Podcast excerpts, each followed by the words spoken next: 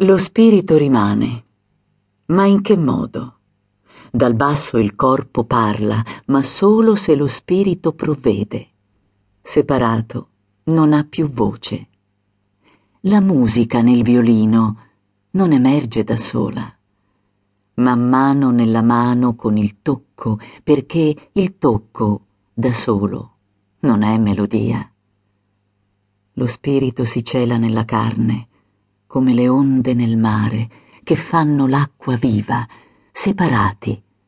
Che cosa sarebbero i due? Lo sa il primo, adesso, o ha dimenticato quello che ha fatto l'altro, riassumendo in una mutua data ogni futuro?